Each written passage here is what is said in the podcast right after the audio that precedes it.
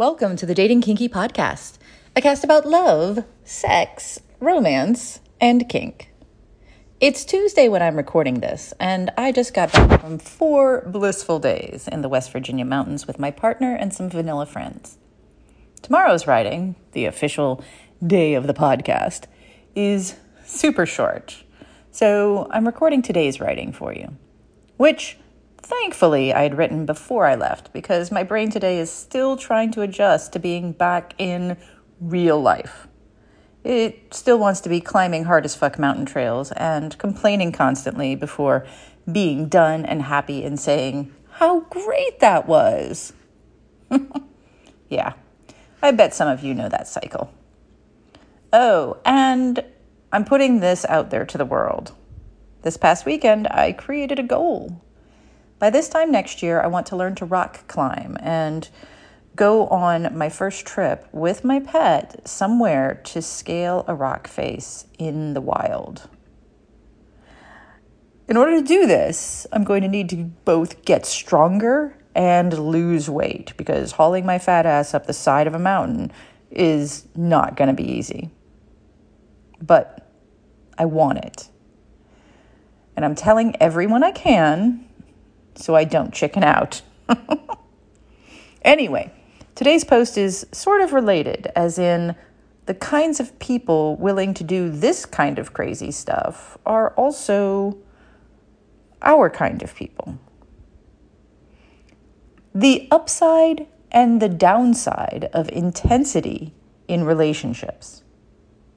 So, I have this theory. It's just a theory, nothing I can prove or even really want to. It's a pet theory and it works for me. Kinksters are, on the average, more intense than the general vanilla public. That's it. Now, I'm not saying that makes us better or worse or anything, just more intense, which is a blessing and a curse, I think. Because while intensity for me is a natural way of life, it's pretty freaky to others. And in some ways, I think that's what makes us kinksters. We want to experience more, connect more, live in the moment when we can more. Some people go for extreme sports or dangerous risks, like climbing the side of a mountain. Holy fudge balls. Anyway, Maybe some search for highs through ingestion of various substances. Others, they go for kink, or possibly a combination of all of those things. And for those of us whose intensity is specifically interpersonal, it can be a challenge navigating the non kink scene. We are often too much for others. And for many, that's probably stamped us with some lingering trauma. Not only that, but many kinksters get intense fast, like 0 to 60 in one date fast. And for those who don't understand that, that's scary as fuck. And honestly, some of us don't know how to handle those speeds, even though that's our natural state, because we've always had to tone it down, to mute ourselves, to sparkle a little less, to be accepted, loved, rewarded, whatever. And we have to learn how to control ourselves how to communicate without crying or screaming, how to not show too much passion so someone doesn't think we might be in love with them when we're really just deeply infatuated. And how do we even know the difference until we've had the chance to really be ourselves and experience the difference?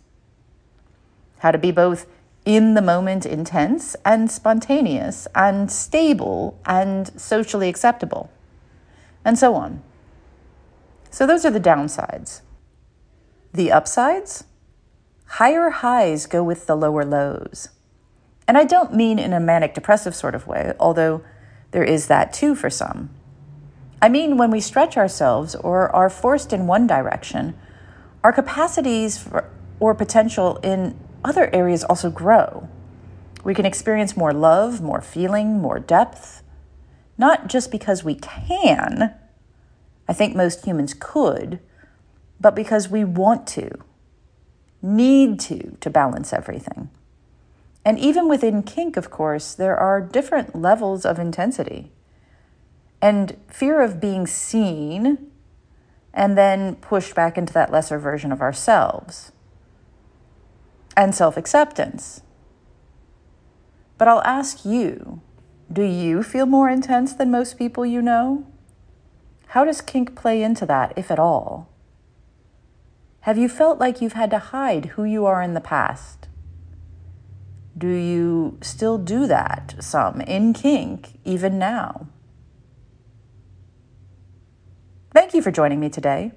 If you loved this episode, please share it with others who would enjoy it. And please do join me at datingkinky.com. It's built by Kinksters for Kinksters, poly, queer, trans folk, and anyone not quite vanilla. And it's free. Find me on FetLife as Nookie Notes and on Twitter, Pinterest, YouTube, Facebook, and Medium as Dating Kinky.